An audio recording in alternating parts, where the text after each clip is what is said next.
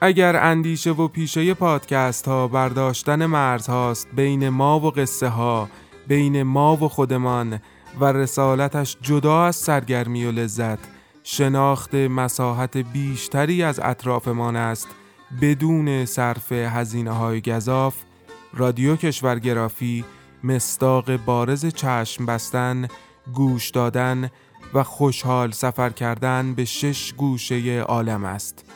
رادیو کشورگرافی در قالب قصه‌ای کوتاه و با زبانی طنز کوله دوشمان می‌اندازد، موسیقی هم سفرمان می‌کند و با ما میان فرهنگ کشورهای مختلف قدم خواهد زد. لینک وبسایت و پادکست رادیو کشورگرافی را در قسمت توضیحات این اپیزود پیدا خواهید کرد.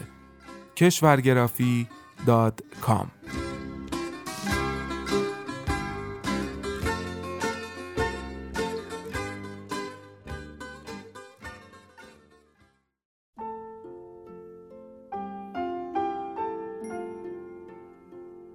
به موجب این سند شش دانگ صدای معصوم بماند برای وارثان داستان شب که در گذر سالها خواهد ماند.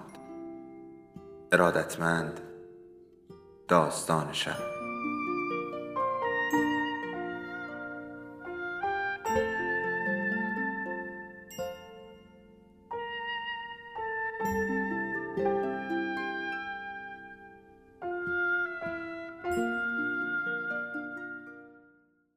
یکی بود، یکی نبود.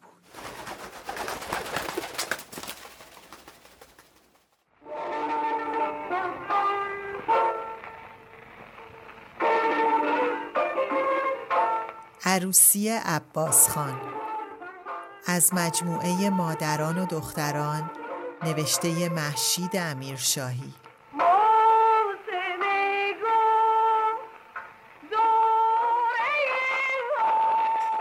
فصل شانزدهم.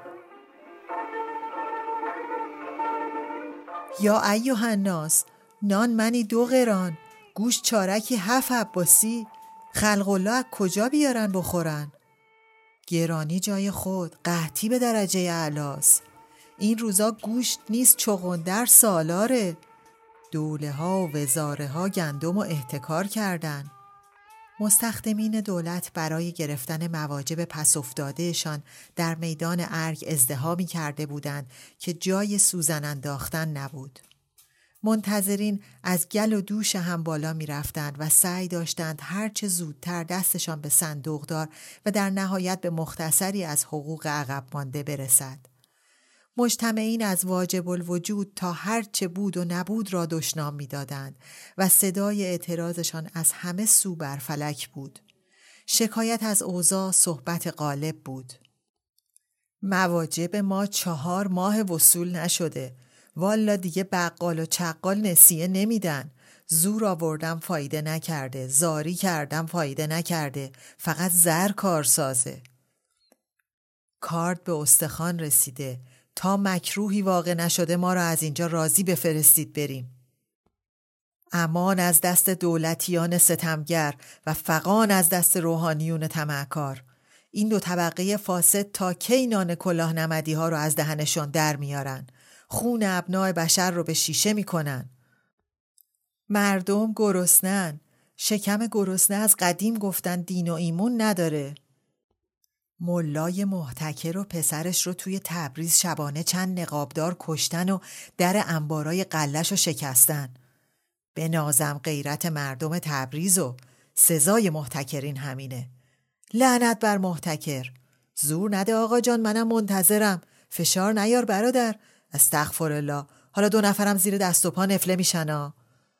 عبدالله خان نایب از میان جمعیت راهی به بیرون باز کرد و مواجب وصول شده را در جیب کت گذاشت و جیب را دکمه کرد و سوار واگن اسبی شد و سر گذر صاحب جمع از واگن پایین آمد. چند فقره کار داشت که تا قبل از فرارسیدن موعد عروسی با شمس السلطنه باید به انجام میرساند. مقدم بر همه تهیه خانه بود. جایی را که از طریق خریدار مستقلات خانواده عیال سراغ کرده بود در کوچه مسجد واقع بود. در حوالی بازارچه سوسکی.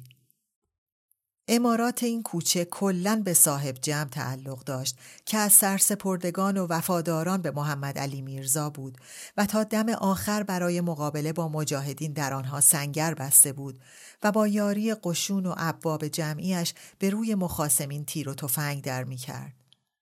وقتی که ولی نعمت از سلطنت خلع شد، او هم بار سفر بست و در رکاب شاه مخلوع عازم دیاری دیگر شد. بر مال و منالش این چند سال خاک نشسته بود و حالا آنچه از این اموال نصیب مفتخران شده بود در معرض فروش بود. نایب عبدالله به این جزئیات وارد نبود. فقط قیمت خانه را مناسب می‌دید. اگرچه برای پرداخت همین مبلغ هم ناگزیر بود مقداری از تومانیانس ارمنی قرض بگیرد که مذاکرات مقدماتیش انجام شده بود. دلال مقابل در خانه تسبیح می‌گرداند و با ریش خضاب بسته‌اش بازی می‌کرد و انتظار عبدالله خان نایب را می‌کشید. به محض رویت نایب تسبیح را به دور شست تابید و دست بر سینه گذاشت و با سلام و صلوات به استقبال مشتری رفت.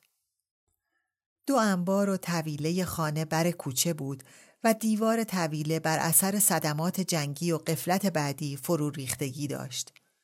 دلال از ضرورت و وسعت انبارها زمانی سخن گفت و تعمیرات طویله را ناچیز قلمداد کرد. یه قایمه زیر سقف میزنین، بقیه هم کار چهار تا خشت و یه فعله و یه سابتاشون کار. در خانه به هشتی باز می شد و هشتی به حیاتی می رفت که در سمت راستش پنج دری قرار داشت و در سمت چپش اتاق بیرونی. دلال گچبری ساده و بی تکلف گیلویی پنج دری را به عبدالله خان نشان داد و گفت اوستاکار خان نایب. نایب عبدالله بر کف اتاق پا کوبید و گفت خونه روی خاک ساخته شده. لابد مار و عقرب زیاد داره. دلال تسبیح را در کف دو دست مالید و چشمها را به تعجبی ساختگی گرد کرد و گفت اینجا جونور؟ خیر، اگه خاک رطوبت داشته باشه جونور میاره، وگرنه به دوازده امام ابدا. خلاف عرض کردن خدمتتون به پیغمبر، اینجا خشک خشکه. و فوراً درهای پنجدری را رو به ایوان گشود و اضافه کرد این قسم تارمی مگه تو گیلان و مازندران نظیر داشته باشه. نایب عبدالله دستی بر نرده‌های چوبی خراطی شده کشید و از پله‌ها به سمت حیاط بیرونی که حوضی مربع در وسط داشت و مبالی مثلث در گوشه پایین رفت. دالان خمیده‌ای چون ناودان از میان پنجدری و اتاق بیرونی به حیاط اندرون راه می‌برد.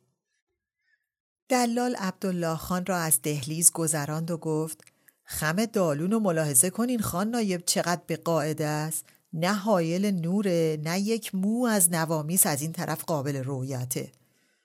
آشپزخانه و اتاقهای اندرونی دور تا دور حیاط بنا شده بود و میان حیاط اندرونی حوضی چهارگوش و چاهی نیمه عمیق بود. دلال گفت راه آب اون سمت حیاطه، اما قدر این چاهو بدونین خان نایب. و دلوی را که کنار چاه بود پایین انداخت و نیمه پر بالا کشید. آبش مثل اشک چشمه. میل کنین؟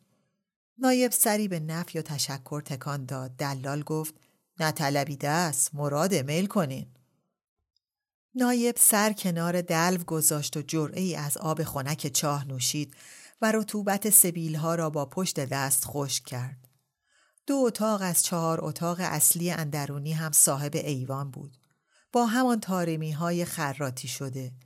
دلال در آبدست را باز کرد و بی آنکه توضیحی بدهد کنار ایستاد تا نایب نگاهی به آن بیاندازد. اینجا از مستراح بیرونی بزرگتر بود و دوغاب تازه‌ای که به دیوارش مالیده بودند روشنش کرده بود. دلال به اتاق طرف مقابل اشاره کرد و گفت مناسب خدمه است، از طریق پنج دری به بیرونی راه داره. و بعد وارد آشپزخانه شد. آشپزخانه وسیع بود با پنج اجاق هیزومی و زغالدانی که عرض آن را پوشانده بود و سکویی که برای گذاشتن دیگ و دیگبر تعبیه شده بود.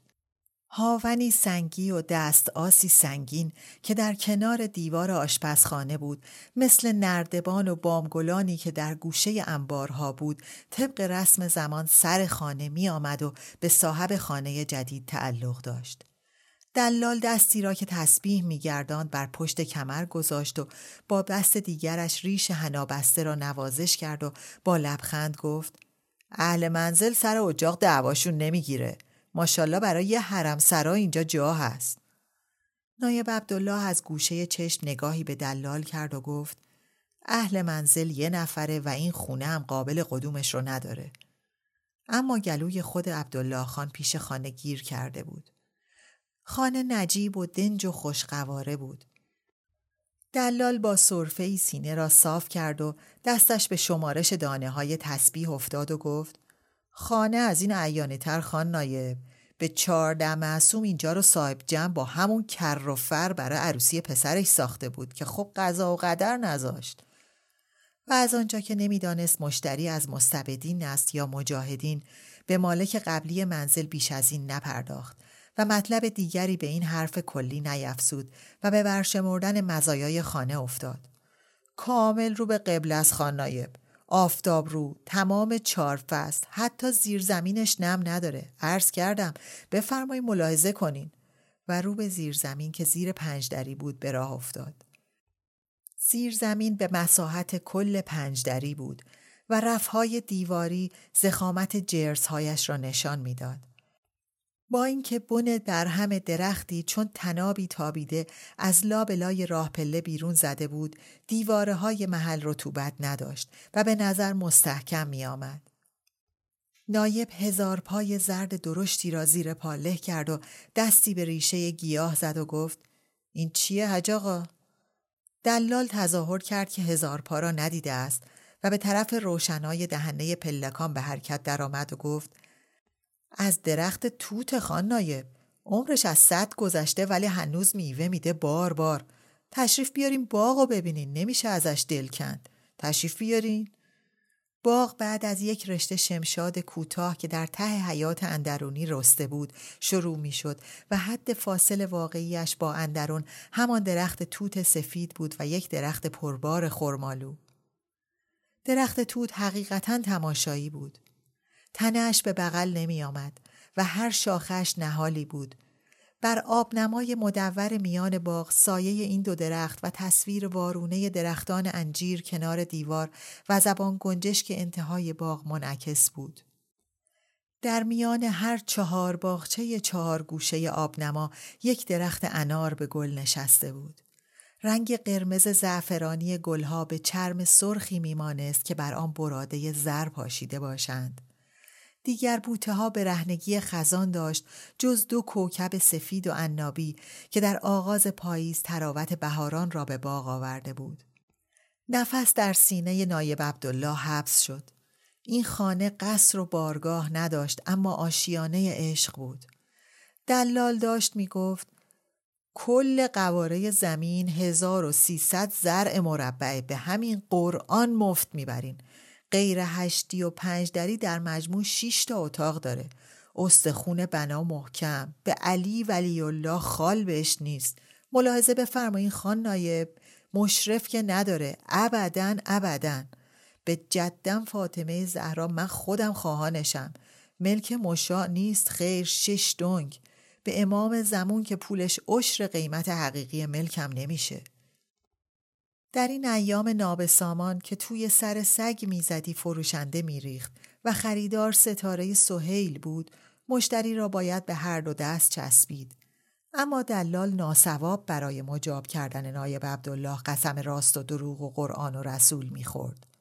عبدالله خان از این خانه دل نمیکند. قولنامه را در همانجا در میان تسبیح انداختن و ریش خاراندن و چرب زبانی کردن دلال امضا کرد. براتها را داد و کلیدها را تحویل گرفت. سربازی را به نظافت خانه گماشت و خود پی دیگر کارها رفت. عبدالله خان بعد از بازگشت از ورامین هر ماه جزئی پولی توسط خواهر ناتنیش برای فرزند حواله داده بود تا مخارج شیر و قنداقش تأمین شود. اما نایب پسرش را هنوز ندیده بود و قصد دیدار از او را هم تا خانه و زندگیش رو به راه نشده بود نداشت. دیدار دلبستگی می آورد و دلبستگی دودلی و دلبستگی و دودلی بر عزم مرد خلل وارد می سازد و ارادهش را سست می کند. پس عاقلانه این بود که بچه را فعلا به حال خود بگذارد تا بعد از اولین وضع حمل شمس السلطنه پسر را هم به منزل راه دهد. قبل از مادر شدن انتظار مادری از زن نمیتوان داشت. از بساط جلوی بازار کفاشان یک جفت چوسک برای فرزند خرید و از بازار زرگران یک نظر قربانی و این هر دو را با یک تومان وجه رایج توسط چاپار به نشانی خواهرش به قزوین فرستاد. کار مهم دیگری که نایب عبدالله مد نظر داشت رفتن به جستجوی قبر میرزا محسن خان بود. قبل از عازم شدن به جبهه جنگ به امیرخان قول مردانه داده بود که نگذارد خون محسن خان بر زمین بماند. مدتی بود با شرمساری به این نتیجه رسیده بود که پی بردن به چند و چون مرگ محسن خان از جمله محالات است.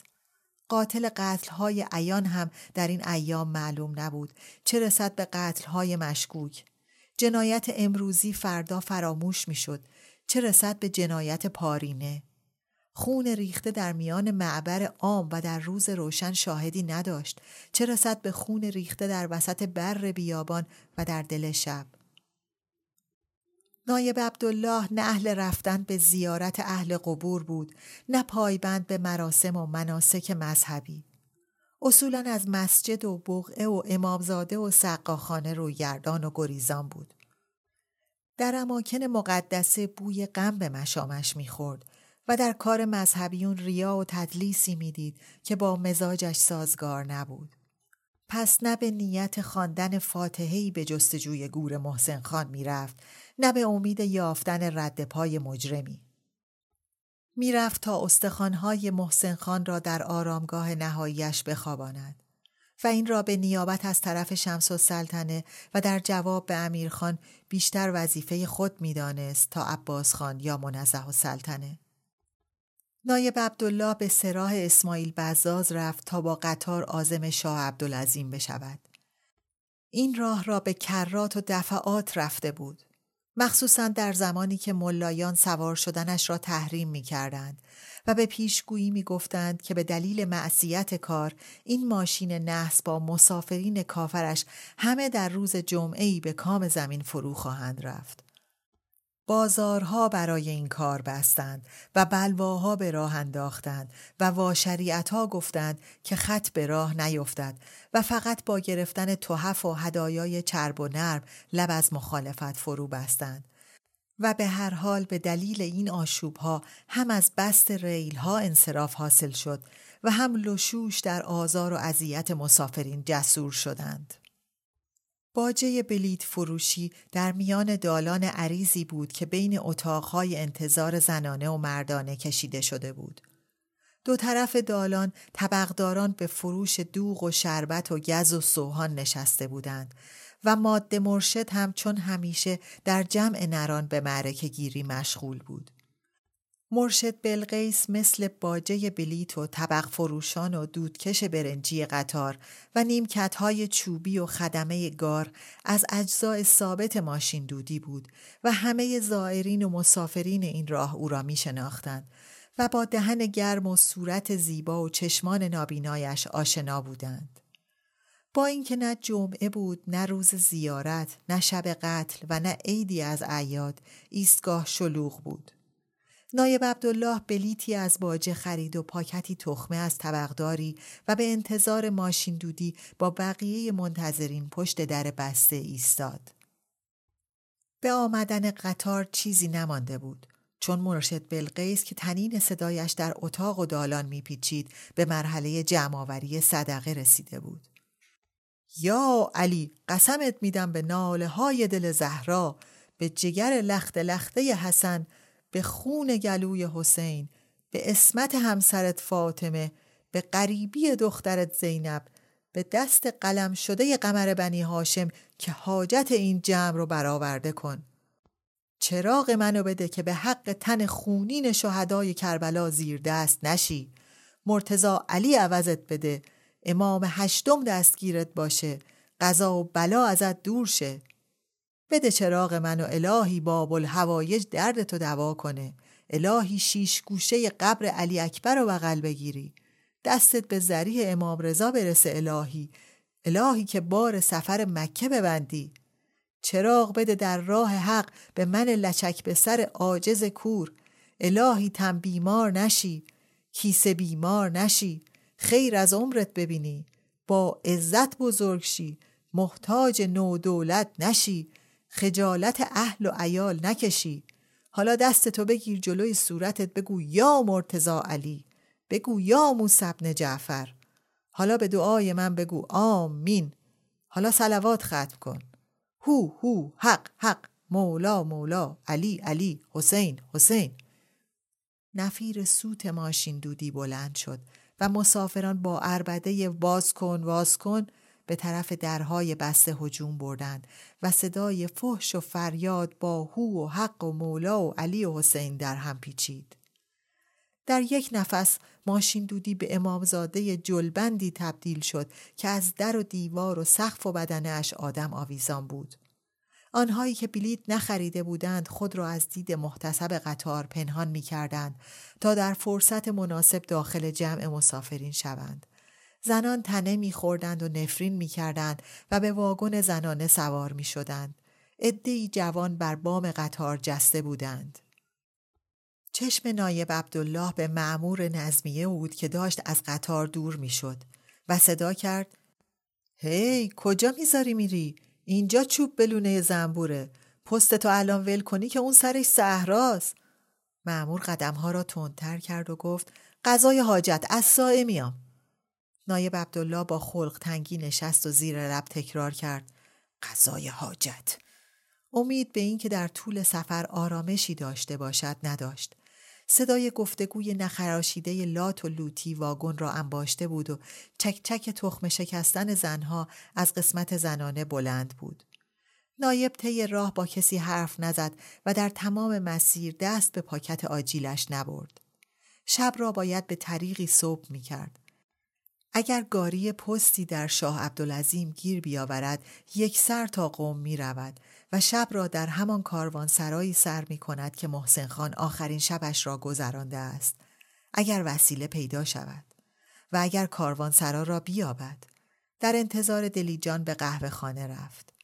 در قهوه خانه میان دود و چپق و قلیان نقالی در لباس درویشان به راست و چپ قدم میزد و چوب دستیش را بالا و پایین می برد و کلمات چون آبشار از دهانش سرازیر می شد.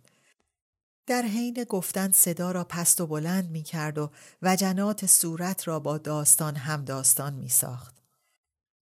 چشم نرگس فتان، ابرو خم چوگان، مژگان تیر خدنگ، دماغ خط قلم، لب لعل بدخشان، گردن ستون عاج، صورت خورشید تابان، دندان مروارید صدف، قامت سرو روان، زلف پله پله و جد جد، مثل شمش مذاب از فرق سر تا دم پا ریخته. نقال در این جا شولا را از کولش برداشت و چون موی صنمی که توصیف می کرد به طلب فیض بر زمین گسترد. نایب عبدالله به جوانک خوشبر و رو و خوش صدایی که دستورات مشتریان را به نیمه آواز به قهوه چی منتقل می کرد چای و چاشنی سفارش داد و سکه‌ای در دامن نقال انداخت. نقال بعد از دعا در حق حاضران دنباله نقل را گرفت.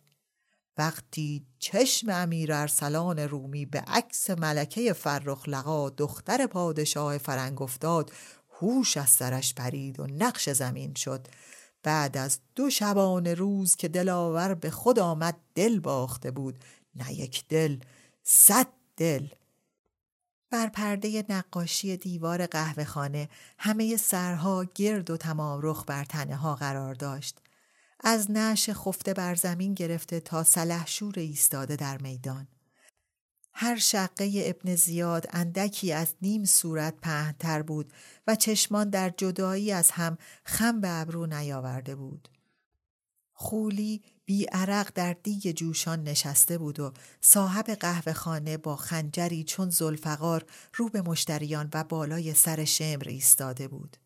وقتی نقال به داستان شیرویه و سیمین عزار رسید، نایب عبدالله از یافتن دلیجان سفری نومید بود.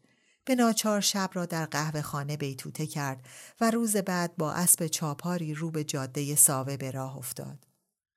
منزل بعدی قم بود که نایب فقط برای تعویض اسب در چاپارخانه اش توقف کرد. بخاری چاپارخانه روشن بود و به جای حرارت دود و دوده در هوا پخش می کرد. همراه دیگر مسافران تاختن مشکل بود. نه همه اسب‌ها توان یکسان داشتند، نه همه سواران امکانات برابر. عبدالله خان گاه چنان میراند که رکیب از عنان نمی شناخت و گاه ناگزیر افسار می کشید و به سوی دیگران باز می گشت و به این گروه پراکنده کندرو نهیب می زد و زیر لب می گفت انگار قشون شکست خورده. و در راه تخت روان و کجاوه و پالکی و کالسکه دیوانی در حال آمد و شد بود. باد تندی می وزید و غبار را به هوا می برد. بالاخره نایب عبدالله به کاروانسرایی رسید که تصور می‌کرد آخرین خانه میرزا محسن خان بوده است. در صحن کاروانسرا یک قطار شتر به نشخوار یله بود و کاروانی از استر و قاطر داشت بار می‌زد. کاروانسرادار حاکم پیشین ساوه را به چشم ندیده بود و از حادثه سال گذشته بیخبر بود و در مقابل پافشاری نایب عبدالله با کلافگی گفت سقف بالا خونه ما حالا دو سال خوابیده. از برف اون سال مسافر به اونجا راه نداره. میگی خیر خودت برو ببین. توی این راه باز کاروانسرا هست. چرا این میون ماسخور منو چسبیدی نایب؟ یه امشب سرم شلوغه. نایب عبدالله نشانی نزدیکترین آبادی را از او خواست. کاروانسرادار گفت راهی نیست. از اینجا به جعفرآباد، نوبران، خرقان، جاده ساور رو بگیر و برو میرسی. از بالا محله و پایین محله سر راه شصت و چهار پارچه آبادیه. عبدالله خان باز به راه افتاد و این بار تنها و سوار بر اسبی که از کاروان سالار کرایه کرده بود. در راه برخلاف گفته کاروان سرادار آب و آبادانی وجود نداشت. فقط بر و برهوت بود و گرد و خاک. در اولین قریه‌ای که شامل چند خانه گلی و شبکه‌ای در هم از کوره راه قیقاج بود، از مرکب پیاده شد.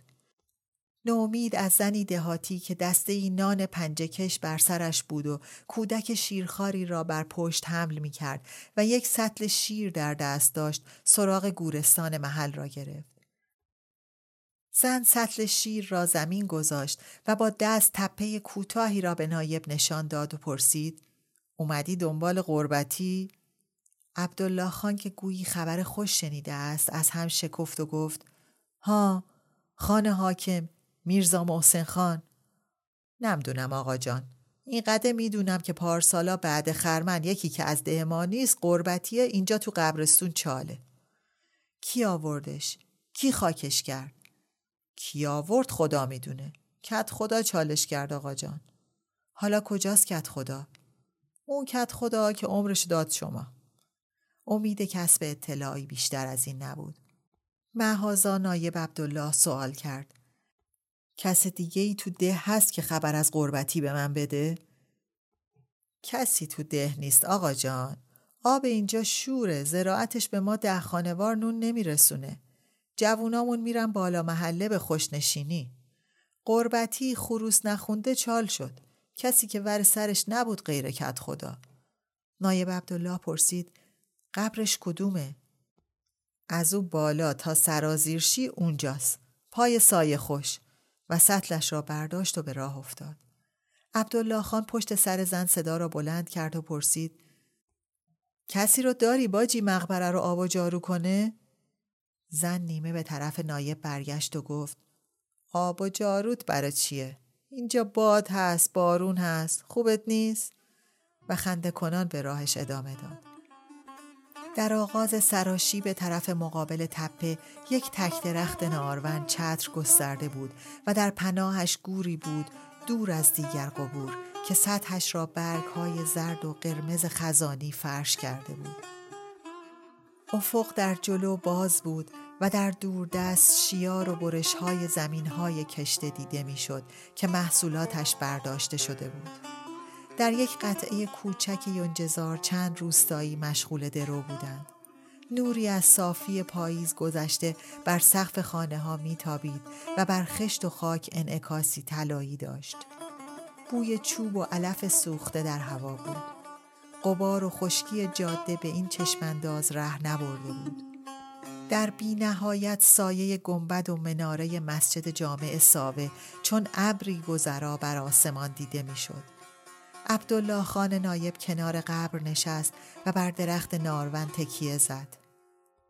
اگر محسن خان در این خاک است بگذار بماند، به دست باد و به امان باران و به دور از مؤذن و در پناه سایه خوش. آرامگاهی اگر هست همین است.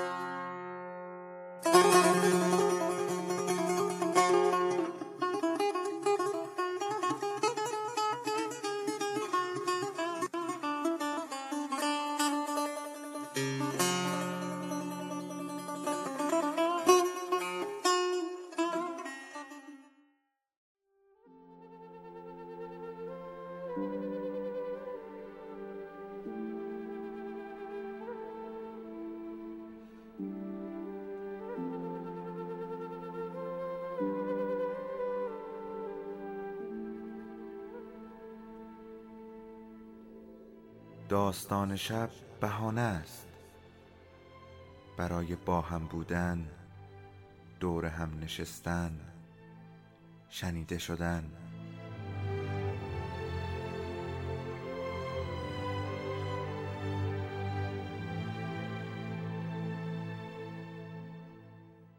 صدای افسانه ها رو میشنویم.